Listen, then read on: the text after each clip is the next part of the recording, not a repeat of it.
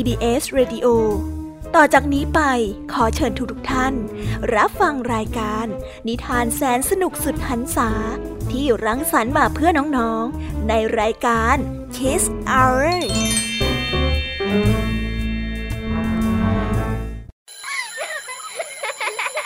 โรงเรียนเลิกแล้ว กลับบ้านพร้อมกับรายการ Kiss Hours โดยบรรยาชยโย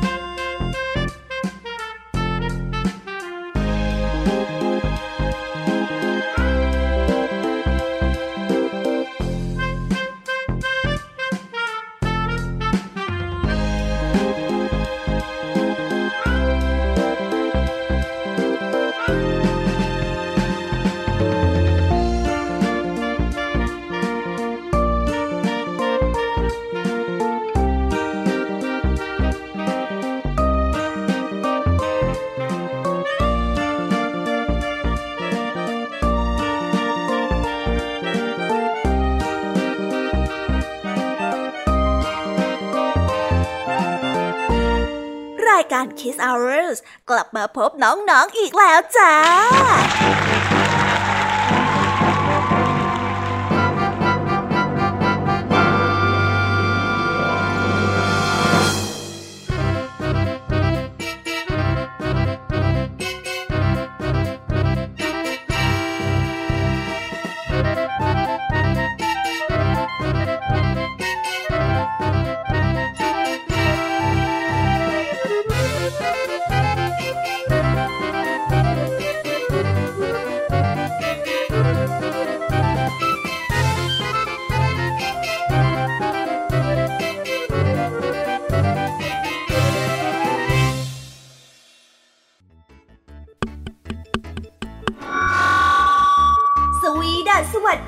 องๆชาวรายการ Kiss Hour ทุกๆ คนนะคะ วันนี้พี่ยามีกับพ่องเพื่อน ก็ได้นำนิทานสนุกๆมาเล่าให้กับน้องๆได้ฟัง เพื่อเปิดจินตนาการแล้วก็ตะลุยไปกับโลกแห่งนิทานกันนั่นเอง น้องๆ คงอยากรู้กันแล้วใช่ไหมล่ะคะ ว่านิทานที่พวกพี่ได้เตรียมมาฝากน้องๆกันนั้น มีชื่อเรื่องว่าอะไรกันบ้างเดี๋ยวพี่ยามีจะบอกกันเกริ่นไว้ก่อนนะคะ พอให้เรียงน้ำย่อยกันเอาไว้ก่อนนะ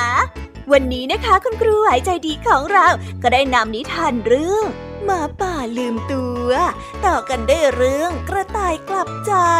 ส่วนเรื่องราวของนิทานทั้งสองเรื่องนี้จะเป็นอย่างไรและจะสนุกสนานมากแค่ไหน น้องๆต้องรอติดตามรับฟังกันในช่วงของคุณครูหายใจดีของพวกเรากันนะคะ พี่แยมมี่ในวันนี้บอกเลยค่ะว่าไม่ยอมน้อยนะคุณครูไหวค่ะ ได้จัดเตรียมนิทานทั้งสามเรื่องสามรสมาฝากน้องๆกันอีกเช่นเคย และในวันนี้นะคะนิทานเรื่องแรกที่พี่แยมมี่ได้จัดเตรียมมาฝากน้องๆกันนั้น มีชื่อเรื่องว่า กบกับหนูต่อกันได้เรื่องชายขายทาน และปิดท้ายได้เรื่องสีโปรดของเจ้าอี้ค่ะ ส่วนเรื่องราวของนิทานทั้งสามเรื่องนี้จะเป็นอย่างไรและจะสนุกสนานมากแค่ไหน น้องๆต้องรอติดตามรับฟังกันให้ได้เลยนะคะ ในช่วงของพี่ยามีเล่าให้ฟังค่ะ นิทานสุภาษิตในวันนี้ค่ะ ลุงทองดีกับเจ้าจ้อย ก็ได้เตรียมสำนวนมาฝากพวกเรากันอีกเช่นเคย ซึ่งในวันนี้นะคะมากันในสำนวนที่ว่า บัวไม่ให้ช้ำน้ำไม่ให้ขุนมาฝากกัน ส่วนเรื่องราวและความหมายของคำคำนี้จะเป็นอย่างไร และจะสนุกสนานมากแค่ไหน เจ้าจ้อยนี่ยจะสร้างเรื่องอะไรให้ลุงทองดีปวดหัวอีกนั้น เราต้องรอติดตามรับฟังกันในช่วงของนิทานสุภาษิตจากลุงทองดีและก็เจ้าจ้อยตัวแสบของพวกเรากันนะคะ นิทานของพี่เด็กดีในวันนี้ก็ได้จัดเตรียมนิทานมาฝากน้องๆกันอีกเช่นเคยในช่วงท้ายรายการค่ะ ซึ่งในวันนี้นะคะ พี่เด็กดีได้นำนิทานเรื่อง สิงโตกับความรักมาฝากกัน ส่วนเรื่องราวจะเป็นอย่างไรจะสนุกสนานมากแค่ไหน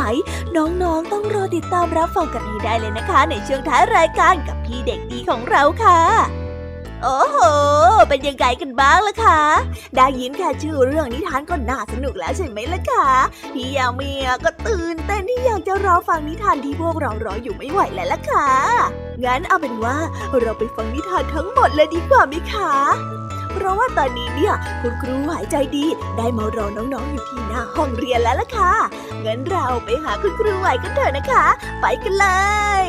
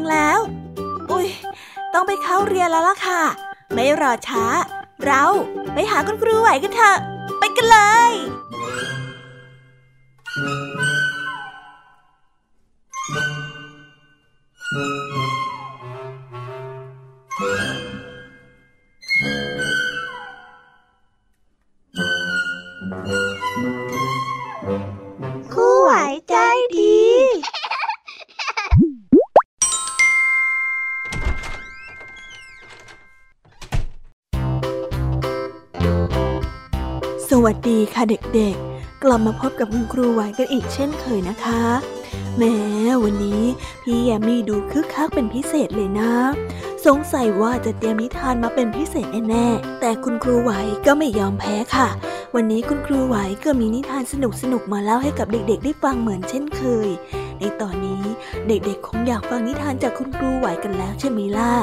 ถ้าอยากฟังแล้ว เดี๋ยวครูไหว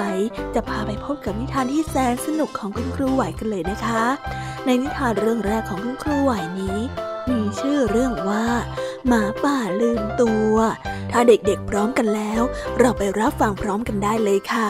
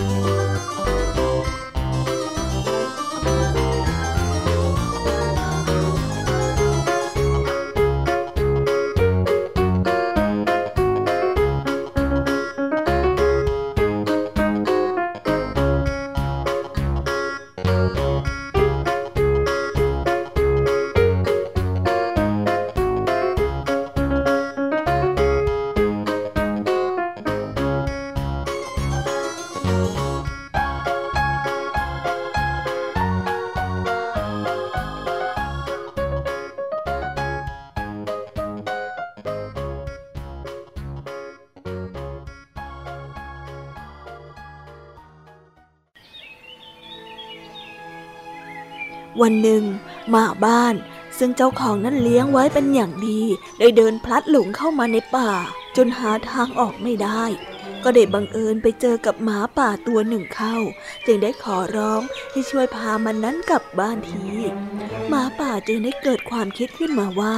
การใช้ชีวิตในป่าที่จะต้องล่าเนื้อเป็นอาหาร เพื่อที่จะประทังชีวิตไปวันๆเช่นนี้ทำให้มันทั้งน่าเบื่อและเหนื่อยหน่าย หากไปอยู่กับคนที่บ้าน เมื่อถึงเวลากิน คนก็จะนำอาหารมาให้ น่าจะสบายกว่าเยอะหมาป่าจึงได้ออกอุบายหลอกหมาบ้านว่าข้าจะช่วยเจ้ากลับบ้าน แต่เจ้าต้องมีข้อแลกเปลี่ยนให้กับข้านะ ตกลงเลยตกลง ขอแค่ท่านช่วยข้าก็พอแล้ว หมาบ้านตอบด้วยความไม่รอฟังข้อแลกเปลี่ยนใดๆ แล้วทั้งสองก็ได้เดินทางออกมาจนถึงบ้านหมาบ้านดีใจที่ได้พบกับเจ้าของอีกครั้ง มันจึงรีบเข้าไปตะกุยตะกายเจ้าของมัน แต่เมื่อเจ้าของเห็นหมาป่าก็รู้สึกตกใจมาก จึงได้รีบคว้าปืนขึ้นมาแล้วจะยิง โชคดีที่หมาบ้านนั้นห้ามไว้ได้ทัน พร้อมกับเล่าว่าหมาป่าได้ช่วยพามันกลับบ้าน เจ้าของจึงได้ใจเย็นลงช้าก่อนเจ้านายอย่าเพิ่งยิงเจ้าหมาป่านั่นนะ เจ้าหมาป่าเนี่ย มันมีบุญคุณกับข้า มันเป็นผู้ที่พาข้าออกมาจากป่าเองนะท่านเจ้านาย ในเมื่อคุยกันไม่รู้เรื่องแล้ว ข้าก็ขอทวงสัญญาที่พาหมาบ้านกลับมา ขอให้ข้าได้อยู่อาศัยที่นี่ และได้รับการเลี้ยงดูเหมือนกับหมาบ้านเช่นกัน หมาป่าได้ทวงสัญญาด้วยท่าทางที่ดุดัน เจ้าของบ้านที่ไม่รู้จักนิสัยของหมาป่าดี ก็ไม่ยอม เพราะกลัวว่าจะถูกหมาป่านั้นจับกินเข้าสักวัน จึงได้บอกให้หมาป่ากลับไปอยู่ในป่า ซึ่งเป็นที่ที่อยู่ของมันดังเดิมข้าให้แกอยู่ที่นี่ด้วยไม่ได้หรอก หมาป่าก็ต้องอยู่ในป่า จะมาอยู่รวมกับคนได้อยังไงกัน ออกไปซะ ได้ยังไง พวกเจ้าจะผิดสัญญากับข้าหรอ ได้ งั้นข้าจะกัดพวกเจ้าให้ตายเลย หมาป่าได้ตั้งท่าจะกระโจนเข้าใส่หมาบ้านแล้วเจ้าของบ้านของมันแต่ก็ช้ากว่าเจ้าของบ้านที่ยกปืนขึ้นมาแล้วยิงหมาป่าจนเสียชีวิต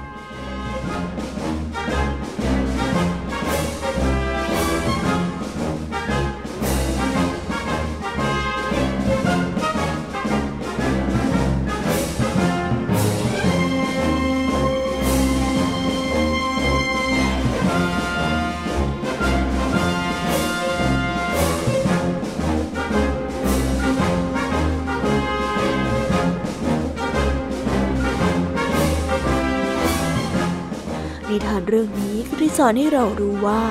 ควรพอใจในสิ่งที่ตนเองเป็น และไม่ควรทะเยอทะยานเกินไป เพราะอาจจะนำภัยมาสู่ตนเองได้ในที่สุด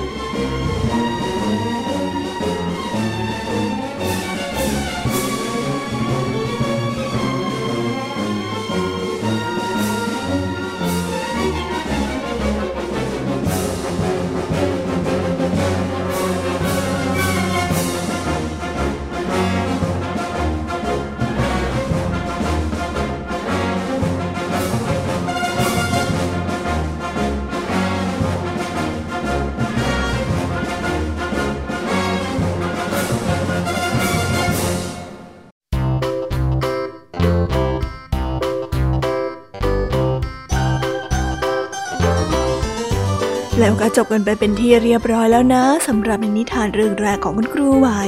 เป็นยังไงกันบ้างล่ะคะเด็กๆ สนุกกันหรือเปล่าเอ่ยถ้าเด็กๆ สนุกกันแบบนี้ล่ะก็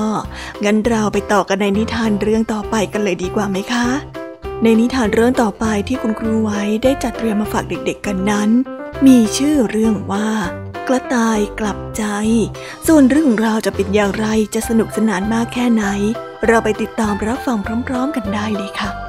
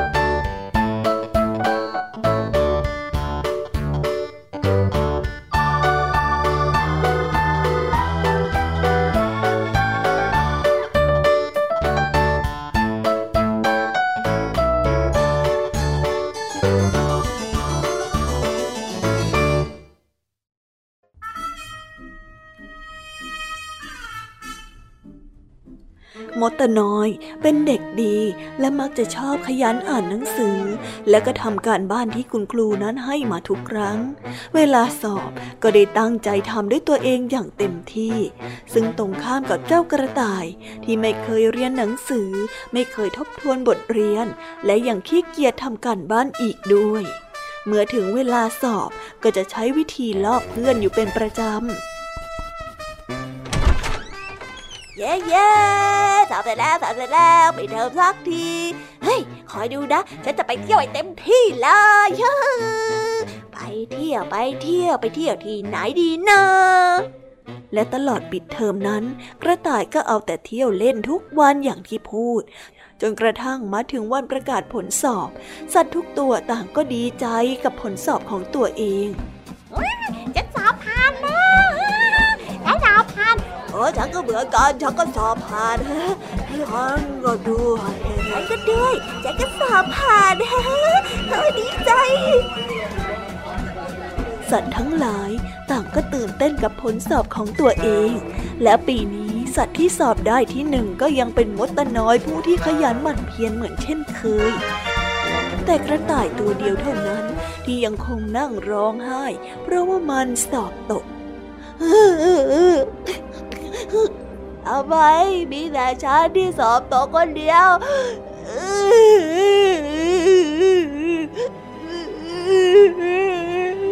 มดตน้อยได้เห็นว่าเจ้ากระต่ายนั้นได้นั่งร้องไห้ ด้วยความสงสารมันจึงได้เข้ามาปลอบว่า อย่าเสียใจไปเลยนะ ปีหน้าน่ะ เธอก็ตั้งใจทำอย่างเราสิจำเอาไว้ว่า พอถึงเวลาเราเรียนเราก็ต้องตั้งใจเรียน และผลการเรียนของเราก็จะได้ออกมาดีไม่ต้องสอบตกยังไงล่ะจำคำของฉันเอาไว้นะ เมื่อเปิดเทอมใหม่ กระต่ายจึงได้ตั้งอกตั้งใจเรียนอย่างเต็มที่ เวลาที่คุณครูให้การบ้าน ก็จะทำด้วยตัวเองทุกครั้ง หากตรงไหนทำได้ไม่ดี หรือว่าทำไม่ได้ ก็จะสอบถามเพื่อน หรือว่าคุณครูเพื่อให้เข้าใจมากยิ่งขึ้น กลับมาที่บ้านก็จะอ่านหนังสือทบทวนบทเรียนในแต่ละวัน มากน้อยปะปนกันไป แล้วเมื่อถึงเวลาสอบก็ได้ตั้งใจอ่านหนังสือก่อนสอบ แล้วก็ทำข้อสอบได้ด้วยตัวเอง ไม่เอาแต่ลอกเพื่อนเหมือนอย่างที่ผ่านมากระต่ายนั้นได้ตั้งใจเรียนจนจบเทอม และเมื่อถึงเวลาประกาศผลสอบอีกครั้ง ผลสอบของเจ้ากระต่าย ก็ได้ออกมาดีมากจนแทบไม่น่าเชื่อเลยทำให้เจ้ากระต่ายนั้นดีใจเป็นอย่างมาก มันจึงไปหาเจ้ามดตะน้อยและก็ขอบคุณว่าจ้ามดตาน้อย ขอบใจมากๆเลยนะ ที่เตือนสติฉันในวันนั้นนะที่ทำให้ฉันนั้นตั้งใจเรียนมากยิ่งขึ้นมดตน้อย เมื่อได้เห็นกระต่ายดีใจ ก็ได้ยินดีไปด้วย มันจึงได้ตอบไปว่า ไม่เป็นไร เราน่ะมันเป็นเพื่อนกันนี่นะเราก็ต้องช่วยกันถูกไหมล่ะแล้วทั้งสองนั้นก็ได้กลับกลายมาเป็นเพื่อนที่รักกัน แล้วก็คอยช่วยเหลือซึ่งกันและกัน ตั้งใจเรียนนับตั้งแต่นั้นเป็นต้นมา นิทานเรื่องนี้ก็ได้สอนให้เรารู้ว่า การที่ไม่ยอมย่อท้อต่ออุปสรรค และเพียรพยายามด้วยความตั้งใจ ย่อมนำมาซึ่งความสำเร็จ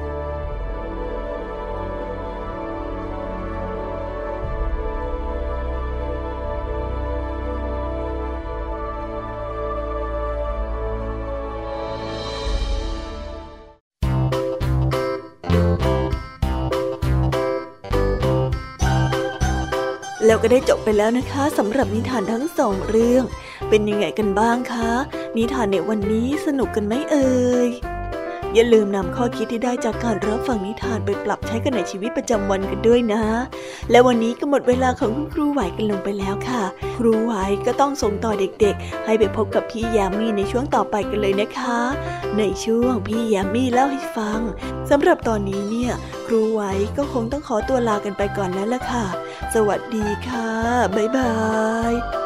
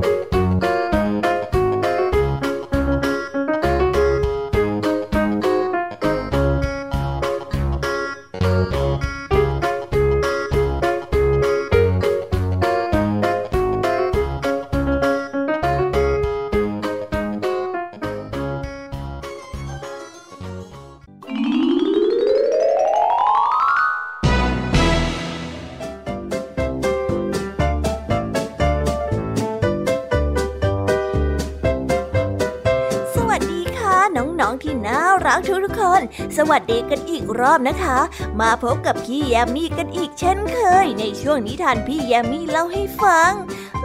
อย่าเพิ่งเบื่อพี่แยมมี่กันนะ พี่แยมมี่อุตส่าห์ตั้งใจเตรียมนิทานแสนสนุกมาฝากน้องๆกัน เพื่อที่จะให้น้องๆได้ฟังนิทานกันอย่างเต็มอิ่ม แล้วก็จุใจไปถึง 3 เรื่องเต็มๆด้วยกัน งั้นเราไปเริ่มต้นกันที่นิทานเรื่องแรกของพี่แยมมี่กันเลยดีกว่าไหมคะ ในนิทานเรื่องแรกนี้ พี่แยมมี่ขอเสนอนิทานเรื่อง กบกับหนู เอ๊แต่ว่าสัตว์ทั้งสองชนิดนี้จะมาเกี่ยวข้องยังไงกันนะ เราต้องไปรอติดตามพร้อมๆกันเลยค่ะ ไปฟังกันเลย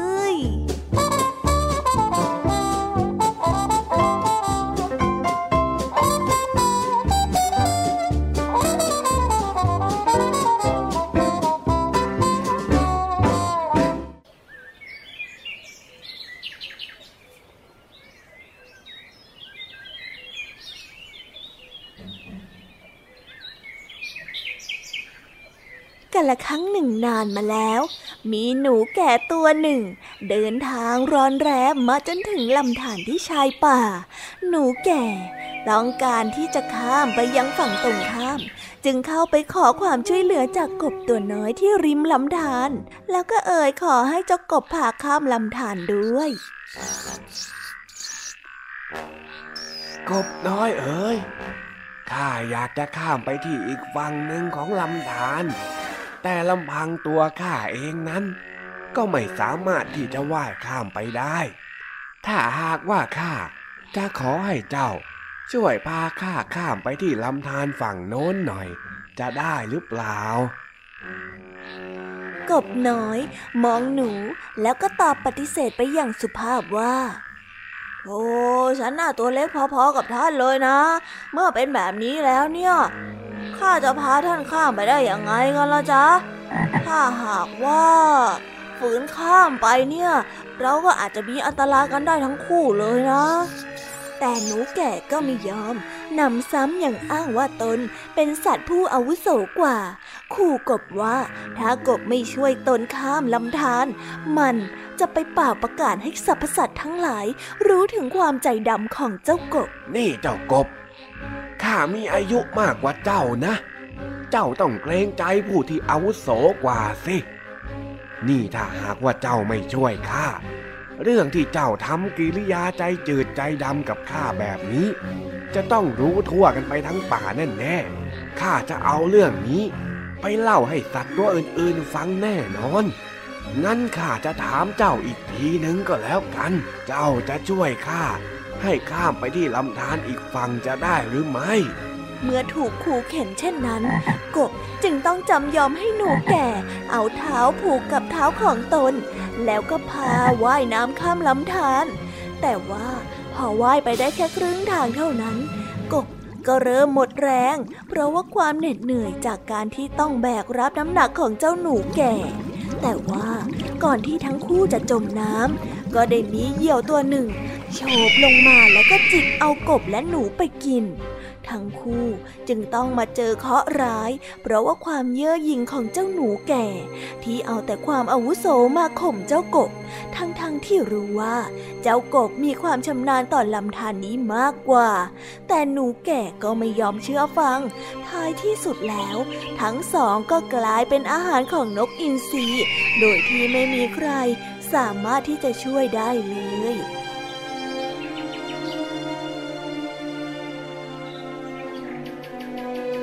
นิทานเรื่องนี้ก็ได้สอนให้เรารู้ว่า การที่ไม่เชื่อฟังผู้ที่มีความชำนาญ จะทำให้เกิดความเสียหาย และไม่ควรนำความอาวุโสไปข่มผู้อื่น เพราะในบางเหตุการณ์ ความอาวุโสก็ไม่ได้หมายความว่าจะเก่งกว่าเสมอไป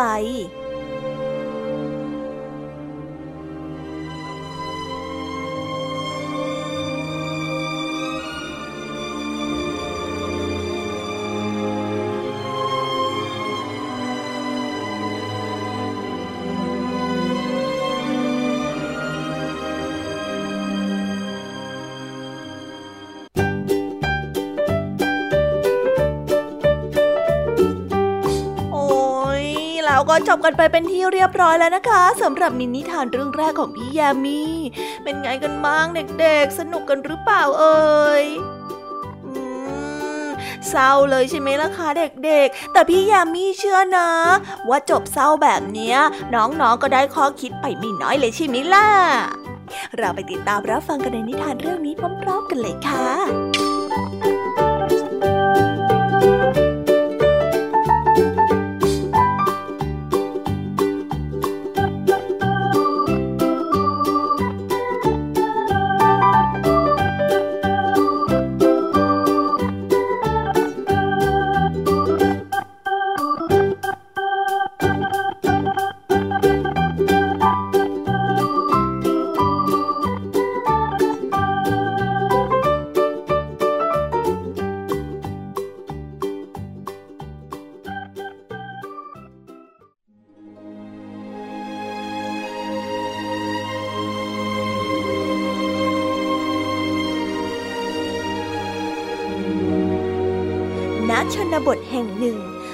ายขายถ่านกับหญิงซักผ้า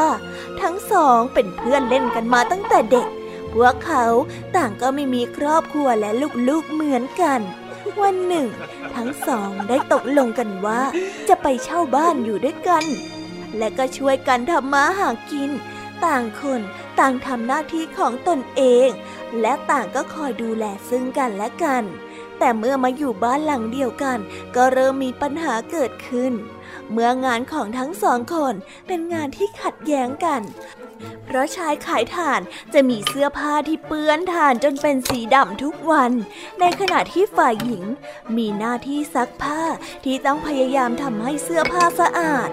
หลังจากอดทนมาได้สักพัก หญิงซักผ้าก็เอ่ยกับชายขายถ่านว่าข้าว่าข้าคงอยู่กับเจ้าต่อไปไม่ได้อีกแล้วล่ะ เพราะไม่ว่าจะซักผ้าสักกี่ครั้ง มันก็ต้องมาเปิดเปื้อน เพราะว่าผงถ่านของเจ้า ดูนี่สิ ตั้งแต่ข้ามาอยู่กับเจ้า ผ้าของข้าก็ไม่เคยสะอาดอีกเลย เมื่อได้ยินเช่นนั้น ก็ทำให้ชายขายถ่านไม่พอใจเป็นอย่างมาก เพราะก่อนหน้านั้น เขาก็มีความอัดอั้นตันใจที่ไม่เคยพูดออกมาชายขายถ่านจึงได้ตอบกลับไปว่าข้าเองก็ไม่อยากจะอดทนอยู่กับเจ้าอีกต่อไปแล้วเหมือนกันนั่นแหละ เพราะฟืนที่ใช้ในการเผาถ่านของข้านะ่ะล้วนแต่ต้องมาเปียกชื้นไปด้วยน้ำที่เจ้าซักผ้า และถ่านที่ข้าเผาออกมา ก็ชื้นจนจุดไฟไม่ติด แล้วก็เอาไปขายไม่ได้เช่นกันนั่นแหละ จากนั้นทั้งคู่ก็ต้องแยกย้ายจากกันไป แล้วก็ไปอยู่ในที่ทางของตนเอง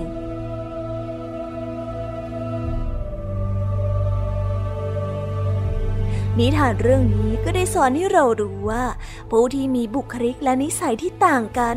ย่อมอยู่ร่วมกันได้ยาก และถ้าหากว่ามีอะไรก็ควรพูดจาและก็ปรับความเข้าใจ ไม่อย่างนั้นอาจจะเก็บกดจนระเบิดออกมาก็เป็นได้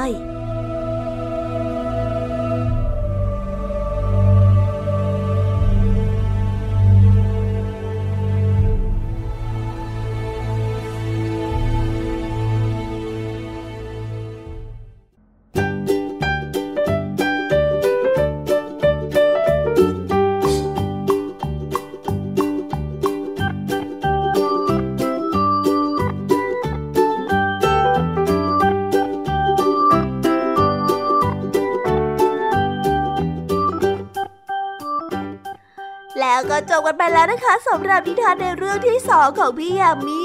เป็นยังไงกันบ้างล่ะคะน้องๆสนุกสนานกันหรือเปล่าเอ่ยถ้าน้องๆสนุกเนี่ย งั้นเราไปต่อกันในนิทานเรื่องที่สามกันเลยนะคะ ในนิทานเรื่องที่สามของพี่ยามีนี้ มีชื่อเรื่องว่า สีโปรดของโจอี้ส่วนเรื่องราวจะเป็นยังไง จะสนุกสนานแค่ไหน เราต้องไปติดตามพร้อมๆกันเลยค่ะ ไปกันเลย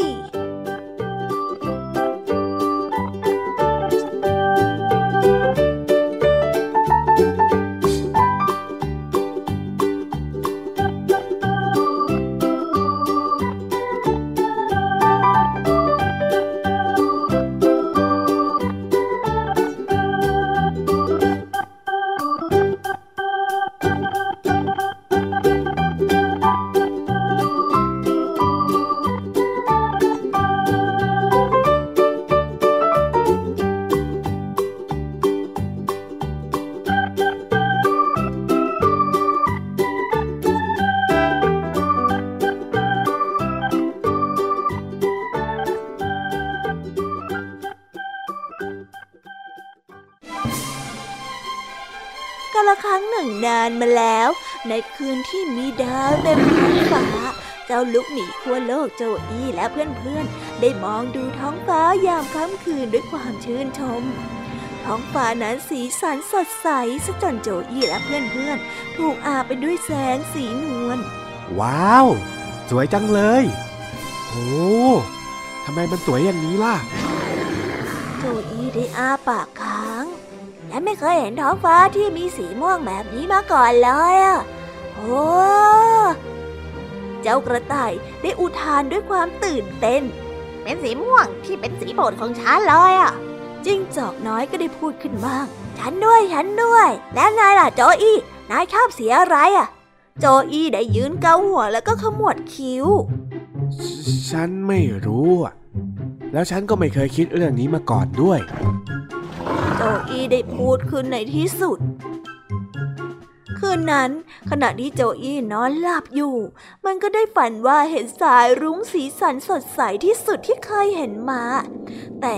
สีของสายรุ้งนั้นสวยงามมาก จนโจอี้ได้ตัดสินใจไม่ได้ว่าชอบสีไหนมากที่สุด เช้าวันถัดมาโจอี้ได้เล่าเรื่องนี้ให้กับแม่ฟังถึงความฝันที่เขาฝันถึง โจอี้ก็ได้บอกแม่ไปว่า ผมไม่รู้ว่าตัวเองชอบสีอะไรที่สุดนะครับ แม่ ผมควรจะเลือกสีไหนดีเหรอครับ แม่หมีขั้วโลกได้หัวเราะ โถลูก ไม่จำเป็นต้องมีสีที่ชอบเพียงแค่สีเดียวหรอกนะจ๊ะ แม่เองน่ะก็ชอบตั้งหลายสี เพราะว่าแต่ละสีน่ะมันทำให้แม่รู้สึกมีความสุขมากยังไงล่ะลูก แม่หมีก็ได้พูดอย่างอ่อนโยน โจอี้ก็ได้มองไปรอบๆอย่างพิจารณา นึกสงสัยว่าสีไหนกันนะ ที่ทำให้มันมีความสุข โจอี้ได้รักสีสันที่สวยงดงามบนสายรุ้งทุกสี แต่โจอี้นั้นบอกไม่ได้ว่าเป็นสีไหน ที่ทำให้มันรู้สึกมีความสุขที่สุด เย็นวันนั้น ขณะที่กำลังซุกตัวอยู่ข้างๆแม่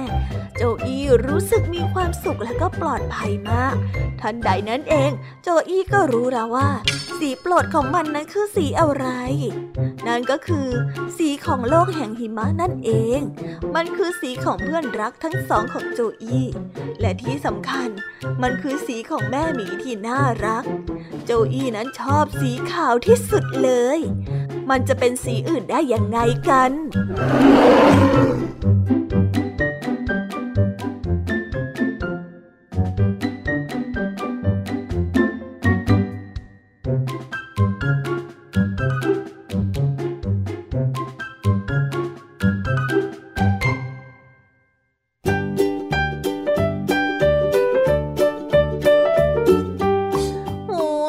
จบกันไปแล้วนะคะสำหรับนิทานทั้งสามเรื่องของพี่ยามีเป็นยังไงกันบ้างล่ะคะน้องๆ สนุกกันหรือเปล่าเอ่ย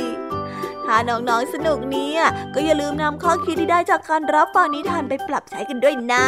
แต่ว่าตอนนี้เนี่ยเวลาของพี่ยามีก็เริ่มหมดลงไปแล้วล่ะค่ะ เอาเป็นว่าพี่ยามีต้องขอส่งต่อน้องๆ ไปสู่ช่วงนิทานสุภาษิตกันเลยนะคะ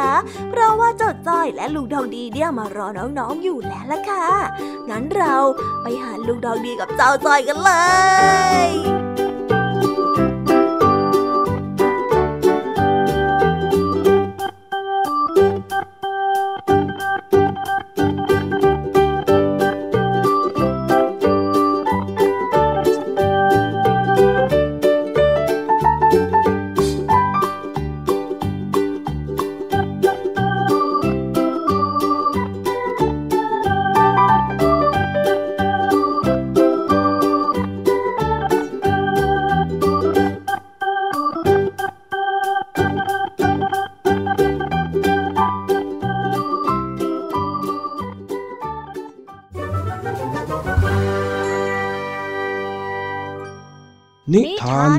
าสิต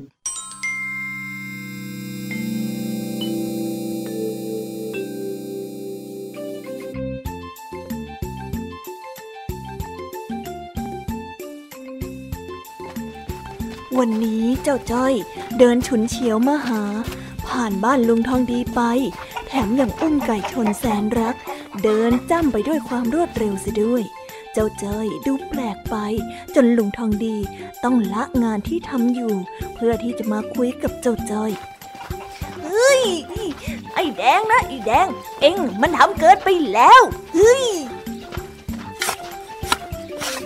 เฮ้ยเจ้าจ้อย หยุดก่อนหยุดก่อน เอ็งเป็นอะไรน่ะ เดินโกรธมาอย่างกับจะไปฆ่าไปแกล้งเขาน่ะเอ้ยมานี่ก่อน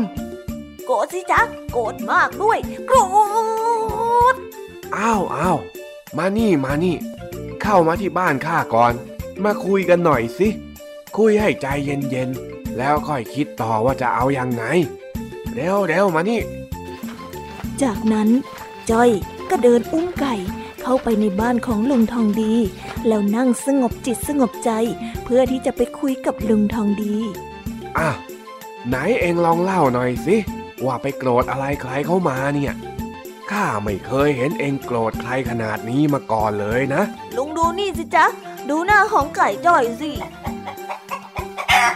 ไก่จ้อยอะโดนไก่ไอ้แดงตีจนเลือดเต็มไปหมดแล้วเนี่ย อ้าว ก็ข้าเตือนเองแล้วไม่ใช่หรือ ว่าอย่าเอาไก่ไปตีเล่นกับใครเพื่อการพนันอีก ดูสิเนี่ย เจ็บตัวทั้งไก่ เจ็บใจทั้งคนจ้ะจ้อยจำได้ แต่ว่าจ้อยก็ไม่ได้โกรธที่ไก่มันมาตีไก่จ้อยหรอกนะจ๊ะ อ้าว ถ้างั้นไปโกรธอะไรล่ะทำไมถึงได้โกรธเป็นฟืนเป็นไฟได้ขนาดนี้จ้อยโกรธโกรธที่มันพูดว่า ไก่ของจ้อยแพ้แล้วก็ไม่มีค่า มันก็เลยจะขอซื้อไปทำต้มไก่กินอะโอ้ยเด็กสมัยนี้มันหยอกกันแรงจังวะ นี่ถ้าเป็นสมัยข้าหนุ่มๆ คงได้มีมวยสักยกหนึ่งไปแล้วเนี่ย ก็ใช่อะสิจ๊ะ เนี่ยจ้อยต้องอดทน ตามคำที่ลุงทองดีบอกว่า ต้องรู้จักข่มใจถึงยอมเดินหนีออกมาได้ เออ รู้จักใจเย็นแบบนี้ แสดงว่าเองเนี่ย ก็โตขึ้นมามากแล้วเหมือนกันนะเจ้าจอย ใช่จ้ะจ้อยจะไม่ไปยุ่งกับมันอีกแล้ว จ้อยจะตัดเพื่อนกับมัน ตัดให้ขาดกันไปเลย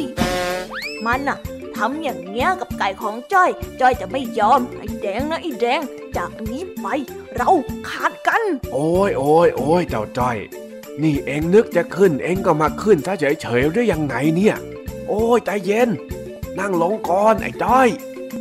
ถ้าลุงเป็นจ้อย ลุงจะไม่โกรธเหรอจ๊ะฮะ ลุงลองดี เออ โกรธนะคงโกรธแน่ละแต่ยังไงไอ้แดงมันก็เป็นเพื่อนเองมาตั้งแต่ไหนแต่ไรนี่ รักษาน้ำใจกันหน่อย บัวอย่าให้ช้ำน้ำอย่าให้ขุนเลยดีกว่านะ ไม่ช้ำไม่ขุนอะไรทั้งนั้นน่ะ จ้อยเลิกคบมัน จ้อยจะเลิกคบกับมันเฮ้ยอ้าวงั้นเลิกเลย เองเลิกคบไปเลยข้าสนับสนุนอ้าวลุงทองดีไม่ห้ามจ้อยแล้วเหรอจ๊ะข้าไม่ห้ามแล้ว ยิ่งห้ามก็เหมือนยิ่งยุนะเองเนี่ย เองอยากจะทำอะไรเองทำไปเลย เอาเอาโอ้พอไม่ห้ามแล้วจ้อยไม่เท่เลยอะ เองจะเท่อะไรของเองฮะ ถ้าเองอยากจะเสียเพื่อน เพราะว่าเพื่อนหยอกเล่นเรื่องไก่ เองก็เสียไปเลย ข้าไม่เกี่ยวอยู่แล้วนี่ ไปสิไป เจ้าจ้อยเงียบ เหมือนกำลังนิ่งคิดอะไรบางอย่าง แล้วหลังจากนั้นเจ้าจ้อยก็ได้พูดกับลุงทองดีว่า จ้อยเข้าใจแล้วจ้ะ ไอ้แดงมันก็เหมือนหมาหยอกไก่ที่มาพูดเล่นๆ แล้วจ้อยต้องรักษาน้ำใจมันไว้ เหมือนคำที่บอกว่า บัวไม่ให้ช้ำน้ำไม่ให้ขุนใช่ไหมจ๊ะ โอ้ย จะดีอยู่แล้ว มาเสียให้ตรงหมาหยอกไก่นี่แหละ อันนั้นมันคนละเรื่องกัน เดี๋ยวข้าจะสอนวันหลัง แต่ไอ้อย่างคำที่ว่า บัวไม่ให้ช้ำน้ำไม่ให้คุณเนี่ย มันคือการรู้จักรักษาถนอมน้ำใจซึ่งกันและกัน บัวกับน้ำก็เปรียบเสมือนใจ รักษาน้ำใจไม่ให้ชอกช้ำขุนเคืองซึ่งกันและกัน เพราะว่าเองกับเจ้าแดงน่ะ ยังต้องรู้จักกันไปอีกนาน อะไรที่อภัยกันได้ ก็ยอมอภัยให้กันบ้างจ้ะจอยเข้าใจแล้วจ้ะลุงทองดี เมื่อกี้จอยอารมณ์ร้อนไปหน่อยนึง อย่างนี้แหละลุงจอยกำลังจะโตเป็นหนุ่ม ก็เลยต้องเลือดร้อนเป็นธรรมดา ถ้างั้นเองเป็นหนุ่มๆเองก็คงไม่อยากจะฟังนิทานละสินะ ถ้างั้นเองก็ไม่ต้องฟังแล้วละวันนี้ ข้าจะได้ไปทำงานของข้าต่อ ไปละเอองั้นจอยเป็นเด็กก็ได้จอยอยากฟังนิทานนานานาเรื่องทองดีเล่านิทานให้จอยฟังหน่อยไอเด็กนี่ มามาถ้าอยากฟังข้าก็จะเล่าให้ฟัง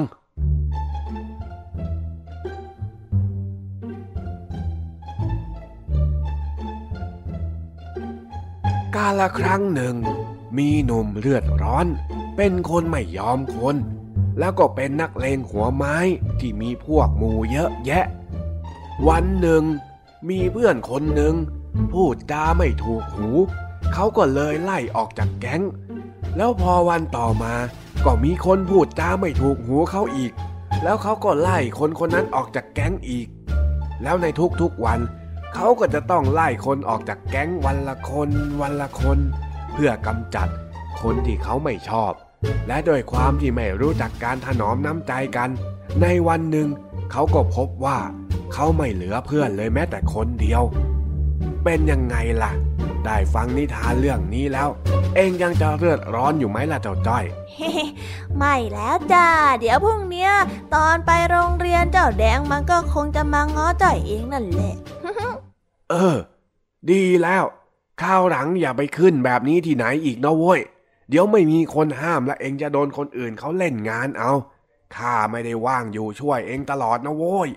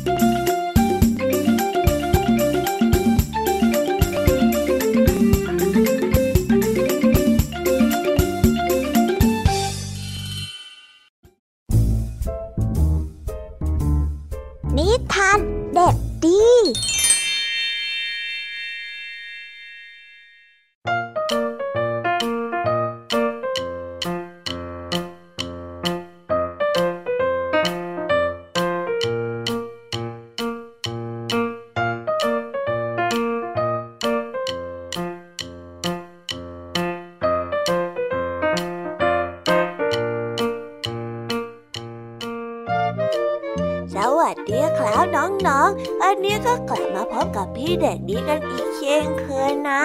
อันนี้พี่เด็กดีก็ได้นำนิทานสนุกสนุกมาฝากกันอีกเช่นเคยแล้วครับ ในนิทานของพี่เด็กดีในวันนี้ มีชื่อเรื่องว่า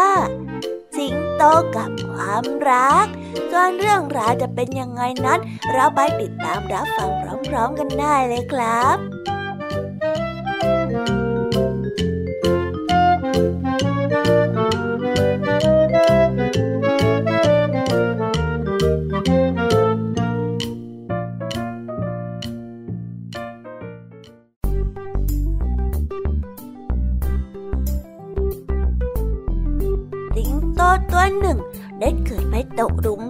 กลูกสาวคนสวยของชาวนานางหนึ่ง ดังนั้นสิงโตจึงได้ไปขอลูกสาวคนสวยของชาวนาเพื่อมาแต่งงานด้วยชาวนาไม่อยากจะยกลูกสาวของตนให้ แต่ก็ลำบากใจเป็นอย่างมาก เพราะว่าปฏิเสธก็อาจจะถูกเจ้าสิงโตนั้นจับกินเป็นอาหารได้ข้าจะทำยังไงดีนะ ไม่อยากจะยกลูกสาวให้กับสิงโตเลย เฮ้ยลำบากใจจริง ๆ ชาวนอนได้พึมพำเสียงเบากับตัวเอง ส่วนสิงโตนั้นก็รอคอยอยู่นานเห็นท่าทีที่ยึกยักแล้วก็ไม่ตอบกลับตกลงสักที สิงโตจึงได้ขู่แล้วก็แสดงความไม่พอใจออกไป ว่ายังไง ท่านจะยกลูกสาวที่แสนสวยให้กับข้าหรือไม่ชาวนาได้เห็นท่าทางที่ไม่พอใจของสิงโตก็ได้ตระหนักทันทีว่า ตอนนั้นไม่ควรปฏิเสธสัตว์ที่น่าสะพึงกลัวตัวนี้ ดังนั้นเขาจึงคิดแผนที่จะเอาชนะเจ้าสิงโตข้ารู้สึกเป็นเกียรติและภูมิใจเป็นอย่างมาก ที่ท่านอยากจะแต่งงานกับลูกสาวของข้าแต่ท่านสิงโตผู้ยิ่งใหญ่ ฟันของท่านซี่ใหญ่เหลือเกิน และอุ้งเท้าของท่านก็ใหญ่มากเกินไปด้วย ท่านควรจะถอดฟันทุกซี่กับเล็บเท้าของท่านออกให้หมดก่อนนะ เพื่อที่ท่านจะได้เป็นเจ้าบ่าวที่เหมาะสมกับลูกสาวของข้ายังไงล่ะเมื่อสิงโตได้ยินดังนั้นก็ตอบตกลง ตกลงสิข้าจะถอดเขี้ยวถอดเล็บของข้าออกให้หมดเลย จนกระทั่งวันแต่งงานมาถึง สิงโตได้ทำการถอดฟันถอดเล็บของมันจนหมดสิ้น เพื่อที่จะได้เป็นลูกเขยของชาวนาและเพื่อเป็นเจ้าบ่าวที่เหมาะสมแล้วก็คู่ควรกับเจ้าสาวของมัน โดยมันไม่ทันได้ระแวดระวังเลยว่า นี่เป็นแผนที่กำลังจะกำจัดเจ้าสิงโตของชาวนา เมื่อชาวนาสบโอกาสก็ได้เกณฑ์เพื่อนๆนั้น จับสิงโตเอาไว้ แล้วก็จัดการสิงโตที่โง่เขลาที่ยอมถอดเขี้ยวถอดเล็บเพื่อความรักตัวนี้เสีย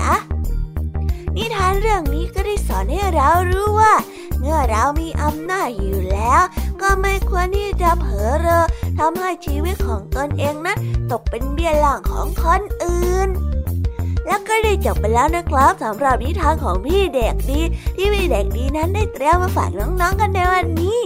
เป็นยังไงกันบ้างล่ะครับสนุกกันไหมเอ่ย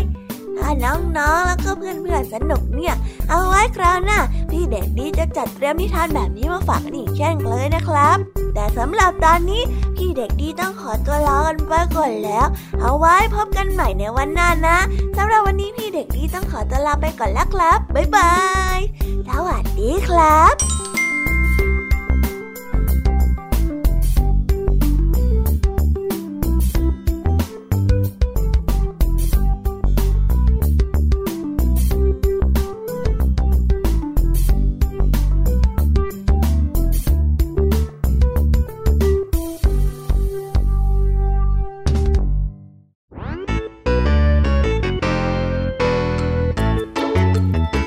เดินทางมาถึงช่วงสุดท้ายของรายการกันแล้วนะคะ เป็นยังไงกันบ้างคะฟังนิทานกันสนุกหรือเปล่าเอ่ย นิทานที่พี่ยามีกับพ่องเพื่อน ได้จัดเตรียมมาฝากน้องๆกันในวันนี้เนี่ย ก็แฝงไปด้วยข้อคิดแล้วก็คติสอนใจมากมาย แล้วแต่น้องๆเนี่ยจะเลือกหยิบนำข้อคิดไหนไปปรับใช้กันในชีวิตประจำวันกันนะคะ พี่ยามีกับผองเพื่อน ก็มีหน้าที่ที่มาเล่านิทานให้กับน้องๆฟัง เพื่อเปิดจินตนาการแล้วก็ไปตะลุยกับโลกแห่งนิทานกัน แต่ว่าวันนี้เนี่ยเวลาของพี่ยามีก็หมดลงไปแล้วล่ะค่ะพี่ยามีและรายการ Kiss Hour ต้องขอตัวลากันไปก่อนแล้วนะคะสำหรับใครที่อยากจะฟังย้อนหลัง ก็มาฟังกันได้ที่เว็บไซต์ไทย PBS Radio หรือว่าจะดาวน์โหลดแอปพลิเคชันไทย PBS Radio มาฟังกันในมือถือกันได้นะ แต่สำหรับวันนี้พี่ยามีและรายการคีซอร์ก็ต้องขอตัวลากันไปก่อนแล้วล่ะค่ะ เล่นน้ำสงกรานต์กันอย่างระมัดระวังตัวกันด้วยนะคะเด็กๆสำหรับวันนี้ bye bye ค่ะ พี่ยามีต้องขอตัวไปเล่นน้ำหน่อยแล้ว ปิ้วปิ้วปิ้ว